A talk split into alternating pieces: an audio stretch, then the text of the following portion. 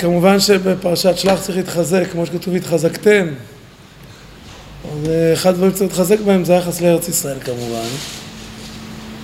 זו לא הכוונה אם גרים בארץ, יש הרבה רמות של קשר, הרבה רמות של מבט על ארץ ישראל. נקרא אולי אה, פסקה נפלאה של הרב קוק באגרות ראייה. כך הרב כותב, אין זה אצלכם.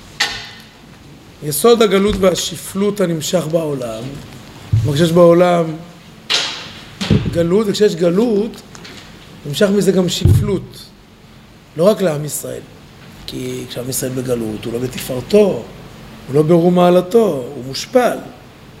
גם אם הוא נראה מלא מעצמת הייטק, אה, הוא לא מתגלה בשיא הדור ובתפארתו, כי החטא עם היה, זו הייתה השעת שכינה, שזה גאולה שלמה.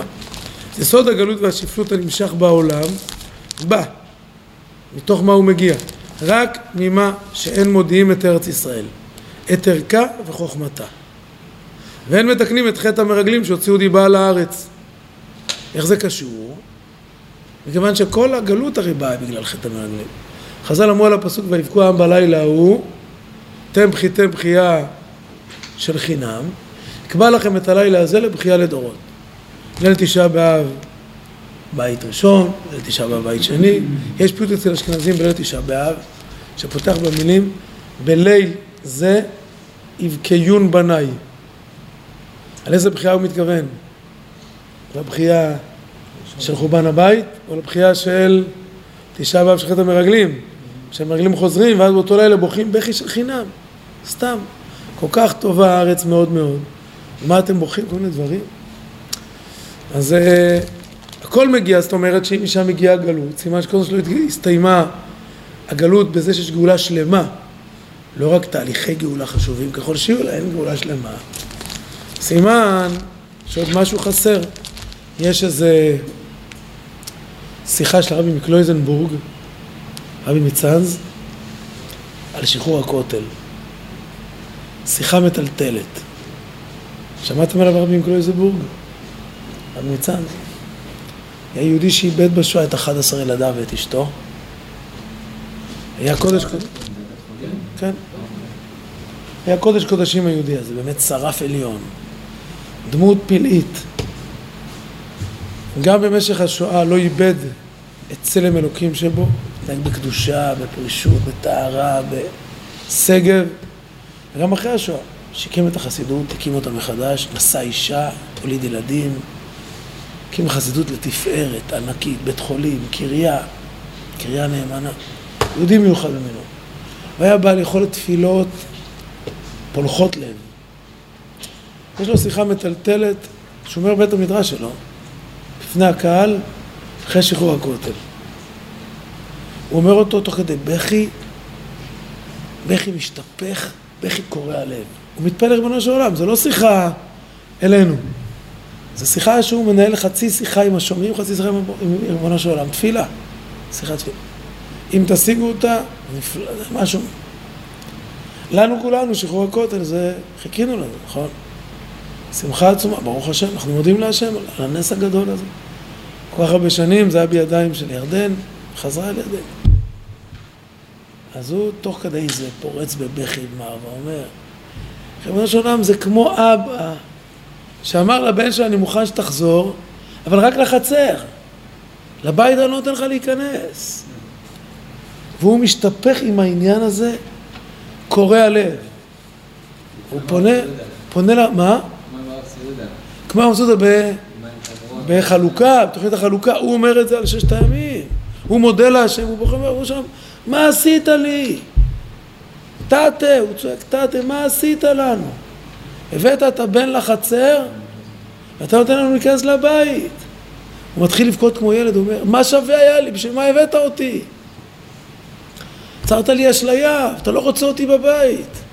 וואו, וואו, וואו, זה משהו פולח לב. אומר הרב קוק, מאיפה מגיע כל יסוד הגלות הזו? מאיפה? מזה שלא תקראנו חותם מרגלים. אז איך צריך לתקן אותו? אומר בתשובת המשקל. מה זה תשובת המשקל? להגיד ולבשר בעולם כולו, הודה והדרה. קדושתה וכבודה. לדבר על מעלתה. כי המרגלים לא הבינו את מעלתה. חשבו שהיא ארץ רגילה. אז יש קושי כזה, זה הכל אה, נגמר, יש קושי. אתה רואה ענקים, אתה נבהל. אתה מבין שזה ארץ עם כללי השפעה אלוקית, כללי טבע אחרים. סיפר לי איזה ידיד, שהיה לו חבר, שהיה לוחם במרינס, והגיע לקורס פיקוד גבוה מאוד במרינס. ובקורס אה, למדו מלחמות בעולם מפורסמות, איך מסיקים מהם כל מיני מסקנות. וכשהוא הגיע לקורס הזה, אז אה, הוא שאל שאלה באמצע הקורס, אמר, למה המפקד לא מדבר על ששת הימים אצל בישראל? אז המפקד הקורס אומר לו, תמתין לי בבקשה בצד. אומר לו, אתה לא ראוי להמשיך פה. אומר לו, למה לא? הוא אומר, כי אתה לא מבין, פה לומדים מלחמות ריאליות. אתה רוצה שנלמד מדברים לא ריאליים? אפשר ללמוד את זה כלום אחרי ששת הימים. זה לא, לא כלים שיש לנו משהו להסיק מזה מסקנה. סימן שאתה לא מבין איך נלחמים. אתה רוצה להילחם על פי סגולות? מה אתה רוצה כאילו? המרגלים לא מבינים שהארץ הזו יש לה ערכים אחרים, עובדת בקודים אחרים. היא יכולה אלפיים שנה להיות עצובה ולא לתת פירות. פתאום חוזרים הבנים והיא נותנת uh, כל אפרסק מלמיליאן כדי איתה בספרים. מכירים את המשפט הזה? תפוחים, אתה בא לשווקים, אתה לא מאמין למראה עיניך, נכון? זה חוויה בכל החושים, חוויה רב חושית, בעיניים, בריחות, בטעמים. לא היה כזאת אלפיים שנה. וברגע שזה חוזר אליהם חס ושלום, כמו הסכמי גוש קטיף הנוראים והארורים של גירוש היהודים משם, הכל חוזר חזרה אחורה. חורבן ושממה. הארץ הזו יש לה איזה דיבור עם הבנים שלה. אז כל החטא מגיע כי לא פרסמנו. מה רמת תשובת המשקל? להגיד ולעשר בעולם כולו. הודה והדרה, קדושתה וכבודה. והלוואי שנזכה אחרי כל ההפלגות כולן מצידנו.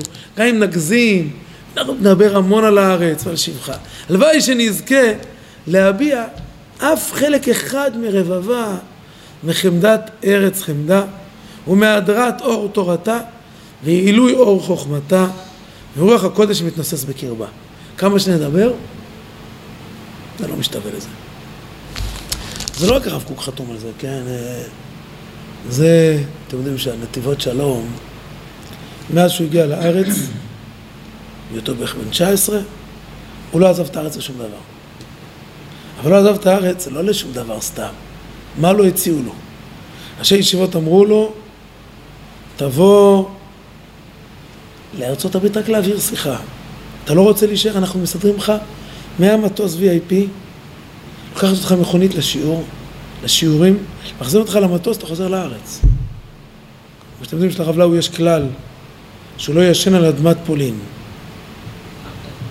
רב לאו נוסע למצעדי החיים, לאירועים, יש כלל. הוא לא ישן לילה אחד על אדמת פולין הארורה.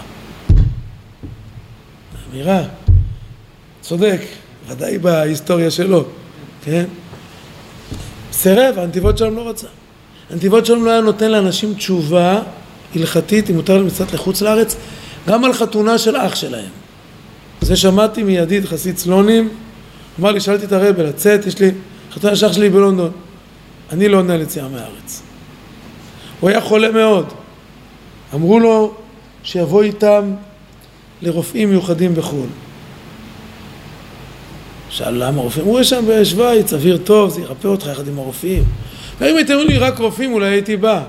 אתם רואים שיש אוויר יותר טוב מאוויר ארץ ישראל, זה אני לא יכול לקבל. זה לא יכול להיות. והוא אמר, חביבה עליי אבן אחת פשוטה במאה שערים, יותר מכל אבני הפאר בכל העולם כולו. זה אבן זה תשמיש מצווה. לא, הוא לא, הוא לא שייך לאגף הזה. ממש שאל? אבל הוא לא שייך לאגף הזה. איך אמר לי פעם הבן, הרבה של היום? הוא מאוד uh, תקיף בדעותיו, מאוד. הוא אמר, אנחנו צריכים להילחם, אמר לי את זה על גוש קטיף. צריכים להילחם להיות מוכנים למסירות נפש כפשוטו, לא סתם. אבל אנחנו לא מרימים יד על יהודי אף פעם. אנחנו יכולים לחטוף מכות רצח. לא מרים אף פעם יד על יהודי. בסדר, זה... אמירה מאוד uh, מרשימה. אומר הרב קוק, משם מגיעים כל העניינים. כשמדברים על הפרשות הללו צריכים תמיד לחפש איך מדברים הפוך מהמרגלים, שדיברו בגנותה של הארץ, איך אנחנו עוסקים בתשובת המשקל. תשובת המשקל זה לדבר בשבחה של הארץ. סיפר לי איזה רם שלי כשהייתי בישיבה תיכונית, שערב הסכמי קמפ דיוויד או אוסלו, אני זוכר איזה מהם, בעל כהר במושב שלו, קרא פרשת השבוע, היה בעל כהר בשבת, כשהוא הגיע לסיום שייני, הוא אמר, התחיל להגיד את דברי יושב כאלה, ואז הוא הביע את הכל וצעק בבית הכנסת. טובה הארץ מאוד מאוד, שכל הכנסת תזדעזע בזה, כן? תיקון. צריך תמיד ללמוד איזה תורות שמסבירות את הנפילה, ולתקן אותה. אז ברשותכם בואו נלמד תורה של הרבי מקוז'ניץ. הרבי הזה מקוז'ניץ היה מלא אהבת הארץ. הוא היה נין, כמדומני, של המגיד מקוז'ניץ, והוא הגיע לפה ארצה מאירופה, הוא ברח מהנאצים, הוא ברח ברכבת האחרונה מצרפת לפני שלטון וישי, אבל תפסו את הרכבת. הבינו שהוא נמצא שם רבי חשוב, זה היה הצרפתים ולא הנאצים, אמרו לו נשחרר אותך. כלומר, אני לא אשתחרר לבד בלי שאר היהודים פה. רק אם משחררים את כל היהודים ברכבת. שחררו כשלוש מאות יהודים את כל הרכבת בגללו. ואז הוא הגיע ארצה והוא הקים פה בארץ חבורה לבניין ארץ ישראל. שקראו לה על שם הספר של הסבא שלו, עבודת ישראל. לכן הספר שלו קוראים עבודת אלעזר, כי שמו היה רבי אלעזר. והוא ייסד בזכות האגודה הזו יישוב מאוד ידוע בארץ ישראל כבר אז, כפר חסידים. הוא לא סתם נקרא כפר חסידים, כי הוא כפר שייסדו אותו חסידים, שני אדמו"רים, הוא והרבי מיבלונקה. שני אדמו"רים. בבית הקברות של כפר חסידים מלא דמויות שקשורים צאצאי הרבי מפיאסצנה והאדמו"ר החלוץ. מקווה שאתם מכירים את השמות קצת. אז יש לו תורה על אהבת הארץ. בואו נלמד אותה. שלח לך אנשים ויתורו את ארץ כנען. לכאורה תמוה במה היה חטאם של המרגלים חמור כל כך. הרי אמת אמרו. ונקדים תחילה לבאר מאמר חז"ל. אמר רבי יצחק, דבר זה מסורת בידינו מאבותינו. מרגלים על שם מעשיהם נקראו.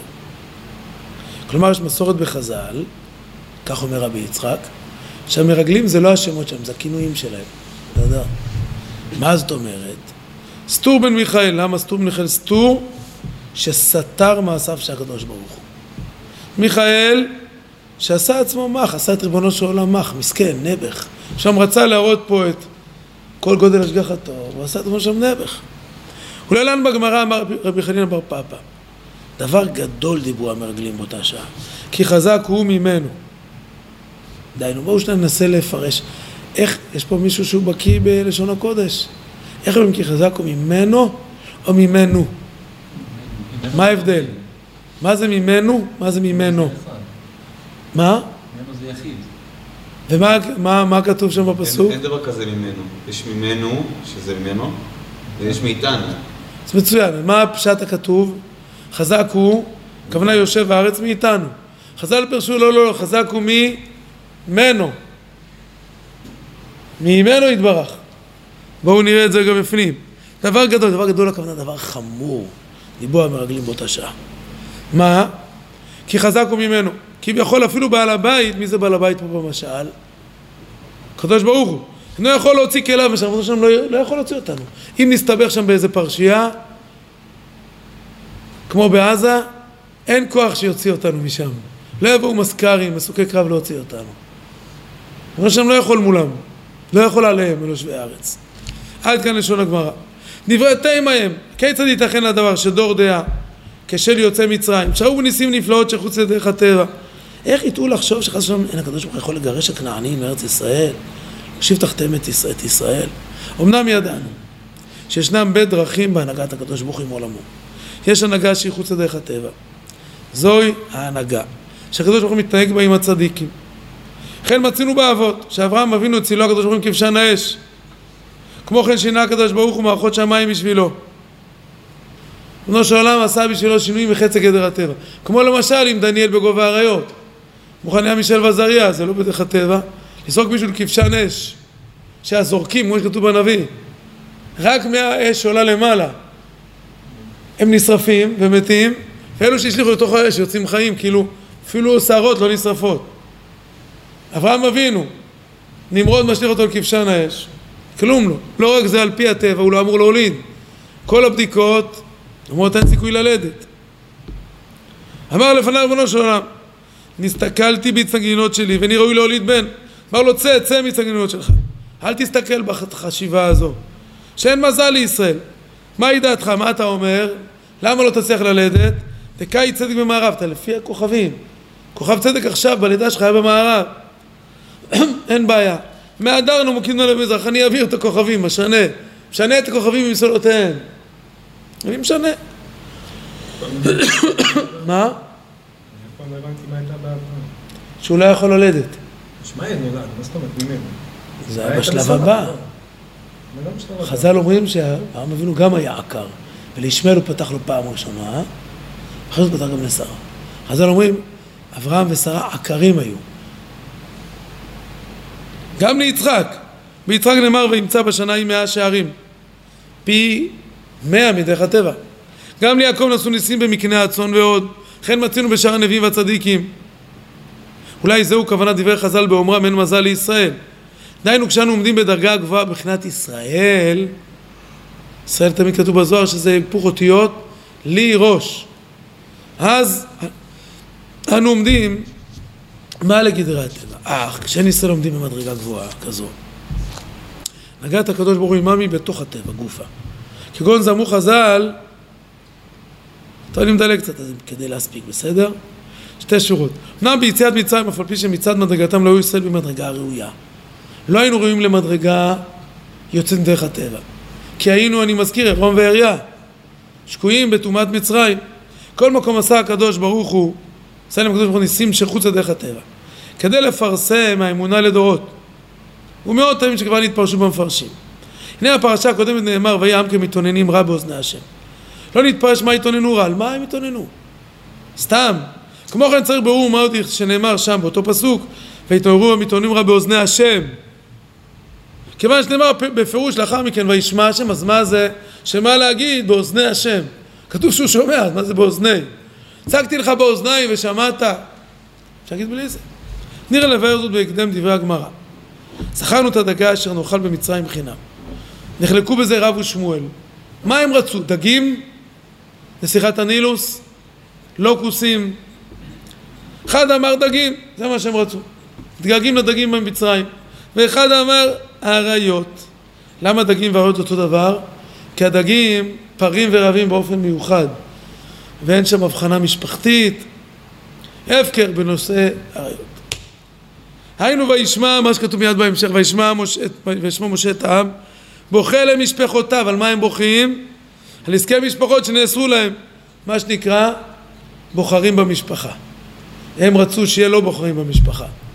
הם היו בעד כל מיני דגלים שלבושתנו מכסים את חוצות גם העיר היקרה הזו, כאילו זה דגלי המדינה, זה הנושא, כן? משתדלים שגם בגדל בדגל יהיה בן דוד. אה כן? יש שטדלס כזה אצלם? יש פה ב... לטמא-. לטמא גם את מגן דוד. אז כן, סקטק כזה ששמים והסבר העניין, כי יש שני מיני רשעים בעולם. יש אשר מתחזה לעין כל כרשע. עליו נאמר בהגדה של פסח הפתה כעת שיניו. כי רשע זה אינו שואל שאלות משום רצונו לדעת את התשובה, כפי שעושה החכם. כל שאלותיו נעלם אלא לקנטר. ספק לו כסות עיניים למעשיו ומכורים. אני רוצה לפתוח שיח, אבל לא מעניין אותי מה אתה אומר. הוא לא מעניין אותו, הוא לא רוצה לשמוע, הוא בעיקר רוצה להתריס. נמצא שכל טעות שתורץ לו יביא בעקבותיו עוד ועוד שאלות. לפיכך מן הראוי בכלל לא לענות על דבריו, להכות את שיניו. תגרום שהוא לא יהיה כזה חד עם ארס. קש רשע גרוע ממנו. כלפי חוץ היום מדקדק במצוות. בתוכו פנימה מצניע את רשעותו. כן שעשה עשיו. כלפי חוץ שאל כיצד מסרים את המלח, את התבן, קרבה מלא מחשבות אבן. איך אמר רבי, רבי נחמן? כל העולם ישכנעו אתכם איך לא לשקר אחרים. אני רוצה לשכנע אתכם איך לא לשקר את עצמכם. זה הכי מסוכן, אדם חי ב... הוא לא, לא מבין מה קורה אצלו בפנים, הוא משקר את עצמו. יש לפרש שגם זה היה בדור המדבר. הם התעיינו על המן, טענו שאין זה מן הראוי להטיח את הקדוש ברוך הוא שהוריד להם מן, למה ריבונו שלם יוריד לנו מן מהשמיים? זה הפרשה הקודמת. כיוון שאסור ליהנות במעשה ניסים, כך הם אמרו. לכן נאמר כמתאוננים, הם לא היו מתאוננים אמיתיים, הם התלבשו בלבוש כזה. לא מתאוננים ממש, כי התעטפו באדרת של צדקות. אבל הדבר הרע באוזני השם. באוזני השם, השם שמע את השמיעה, סליחה רגע על הלועזית, מה מסתתר בסאבטקסט של מה שהם אומרים. אתם אומרים, ריבונו של עולם, לא רוצים להטריח אותך, לא, לא, לא רוצים. למה אתם לא מאמינים בי? יש בנביא ישעיהו שפונים למלך אחז ואומרים לו, הנביא אומר לו, תבקש אות מאת השם, שאתה תנצח והבבלים לא ינצחו. הוא אומר, לא, לא, לא, אני לא רוצה לבקש אות מהשם. אני אטריח את ריבונו של עולם. אבל למען האמת, מה שאתה רוצה להגיד, שאתה לא מאמין בו, גם כשהוא יענה לך. זה שקר. אבל הדבר הרע באוזני השם, כי הבוחן ליבות וחוקק כליות ידע האמת. שכוונתם הפנימית היא. על זה נאמר וישמע השם, כי הקדוש ברוך הוא שמע והבין שזה רק פתח והתחלה לדברים גרועים הרבה יותר. על זה פירשו בגמרא, שאף על פי שכלפי חוץ ביקשו הם דגים, כל מקום בקרבם פנימה הייתה כוונתם לעסקי עריות. אמנם גם משה רבנו עליו השלום אבי אב הנביאים שמע מתוך דבריהם את עיקר המכוון שהיה בזה בכייה למשפחותיו זה מה שהיה כתוב גם קודם וישמע משה את העם בוכה למשפחותיו אומר אני מבין מה אתם אומרים עזבו אל תעבדו עליי על עסקי משפחות שנאסרו להם מתי מתי הוא בחר משפחותיו? בפרשה הקודמת.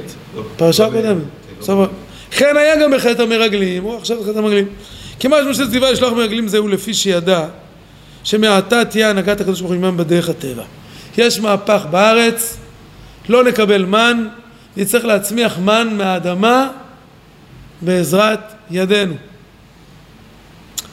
ולכן הוצרכו גם למרגלים, כדי לדעת בדרכי הטבע איך כובשים את הארץ. כששב המרגלים מטור הארץ, אמרו הם את הערכתם שלהם. באומרם, המרגלים רוצים לערער את זכותו של יהושע להעיד משהו על הארץ. אז אומרים לו, אתה יהושע, אין לך זכות לדבר, כי אתה עוד מעט נראה בגמרא, אין לך ילדים. יש לך אולי רק בנות. הבנים שלך לא ישרתו בצבא, לא אכפת לך שנילחם. אין לך זכות דיבור, כך הם יערערו את הזכות שלו. באומרם דן רש קטיע ממלל, זה שהוא קטוע, אין לו דור המשך, הוא ידבר על טובה הארץ, הוא רוצה שנילחם פה, הוא מבין שאנחנו נסתכן. הוא לא יסתכן. כלומר, ראשינו כבר נקטע בעוונותינו. הוא מפרש את הגמרא הזו קצת אחרת. מי הוא מדבר? אחד שיהושע רוצה לדבר, ואנחנו כבר קטעו לנו את הראש. איפה? אין לנו לסיכוי לנצח כנענים בדרך הטבע. הם יורידו לנו את הראש, הכנענים. אם תאמר פי שלא בצדקתנו נבוא לרשת את הארצם, כל מקום ברשעת הגויים, אולי אז נבוא ונכבוש את הארץ על ידי לא זכותנו, השם כל כך גרועים, שיורישם הקדוש ברוך הוא מפנינו, גם זה לא ייתכן, שיראו לנו את פירות הארץ המושבחים. חמזו לנו בזה שוודאי מעשה הכנעניים רצויים בעיני הקדוש ברוך הוא. איזה ראייה יש לנו? תראו איזה פירות יפים יש פה בארץ. סימן שהארץ כנראה אוהבת את הכנעניים, כי הארץ לא נותנת פירות למי שהיא לא אוהבת. כבר ידענו שכשאין מעשה בני המקום רצויים לפניו, אין הארץ נותנת פירותיה כראוי. כמו שאמרו חז"ל שבזמן שהיו ישראל אדמתם, היו העצים מוציאים פירות משונים בגודלם ובטעמם. על זה אמרו כביכול, אין הקדוש, אין בעל הבית יכול להוציא כליו, כליו משם. אינו שאף על פי שיכול הוא, קודם כל בוודאי אינו רוצה, השם לא רוצה בנו.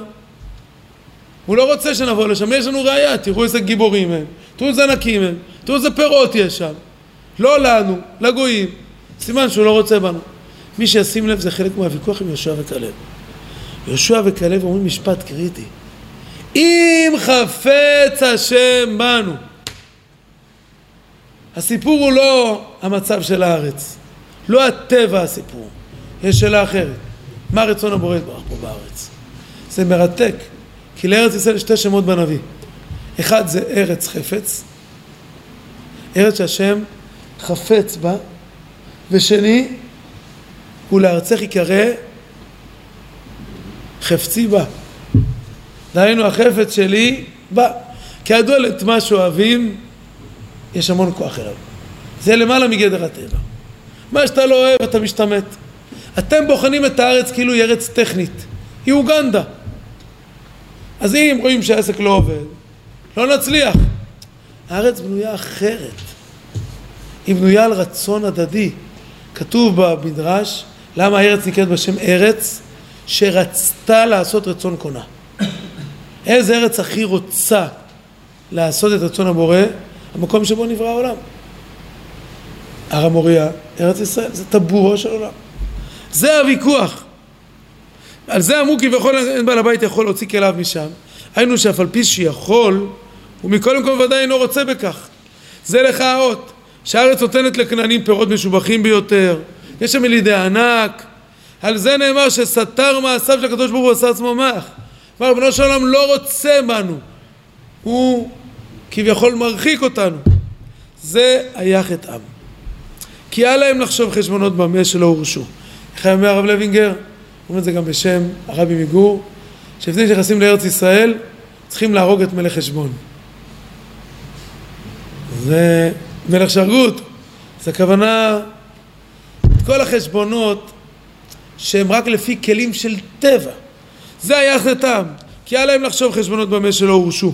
אין הקדוש ברוך הוא בבחינת בעל הבית. בעל הבית לא יכול להוציא משם. וריבונו של עולם הוא בגדר בחינת מלך, הפורט גדר ואין מוחים בידו. ואין מעצור להשם להושע ברב ובמעט, אפילו בדרך הטבע, קל וחומר, חוץ לדרך הטבע. פעם הייתי בהרצאה של חוקר מלחמות ישראל ידוע מאוד, טיפוס קצת פרובוקטיבי. הוא ניסה לנתח איפה היה מורד בן חור... בית חורון, שבו יהושע וישראל רודפים אחרי המלכים. הוא אמר שיש בטופוגרפיה, בירידה ממבט ההר לעמק האל... לפארק קנדה, למבוא חורון, ארבע חמש נתיבים שיכולים להיות ציר הירידה מלמעלה ללמטה שבו הלכו יהושע.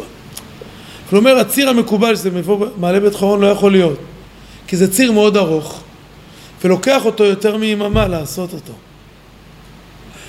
אז אני מצביע, אני אומר לו כבודו תסביר לי. גם בתנ"ך כתוב שאי אפשר לעשות את זה ביום אחד. אז מה הפתרון רק בתנ"ך? שמש בגבעון דוב וירח בעמק איילון. יהושע העמיד את השמש. הוא אומר לי לא, אני לא מאמין בניסים. אמרתי לו, אז אתה מסביר את התנ"ך מלמיות, בשביל מה אתה מסביר את התנ"ך? תסביר את ספרות הסינים, האפגנים. אתה רוצה להסביר את התנ"ך ולהתעלם, לספר שיש סיפור כזה, הסיפור היה, אבל בלי כל המרכיבים שיש בו. אין, אי אפשר ככה, אי אפשר לבוא לארץ ככה. היא עובדת בתדרים אחרים, הארץ הזאת. וזאת אמר להם כלה, וכי זו בלבד עשה לנו בן עמרם? הלא הוציאנו ממצרים, כך חז"ל אמרו. מה הוא רצה להגיד להם? רצה לומר כשם שאז ראינו הקדוש ברוך הוא ניסים ויוצאים מגדר הטבע ובשביל היינו רואים לכך גם כן אתה אין לנו להתחכם על דרכיו של הקדוש ברוך הוא אלא הלא נעלה וירשנו אותם בכל דור זה בולט. הארץ לא עובדת בכלים רגילים. בטח הדור שלנו עכשיו לראות את זה. היא עומדת על משהו אחר. ארץ אשר עיני השם לוקח בה. ככל שאנחנו יותר או זכאים או זכאים בחסד או בדין או ברחמים, או כי מגיע לנו, מתעוררים רחמים גדולים, וכמו שאמר הנביא, רגע קטון עזבתיך, וברחמים גדולים אקבצך. הקיבוץ של עם ישראל ארצו, זה נובע ממקום של רחמים גדולים. ואז זה מדלג על הערים, מקפץ על הגבעות, זה לא עובד לפי קימה קימה רק. ודאי שהגאולה, הבריאה זה תהליכים הדרגתיים. אבל לעיתים אין ברירה, צריך יותר ומיד ממש, אחרת העסק מסוכן. כן, אז מדלג על הערים, מקפץ על הגבעות. וזה כל פעם התיקון של הידיעה הזו שהארץ הזו עובדת בדופק חיים אחר מאומות העולם, מארצות אחרות. אין בה גשם ואין בה שמש, ואין בה ניסים, ואין בה קיבוץ גלויות. ומתוך זה אנחנו מאלו שמכריזים כל שנה בפרשה הזו, טובה הארץ מאוד מאוד. חפץ השם בנו, כן ימשיך לחפוץ בנו ולשכנו במהרה גאולה שלמה, בשורות טובות.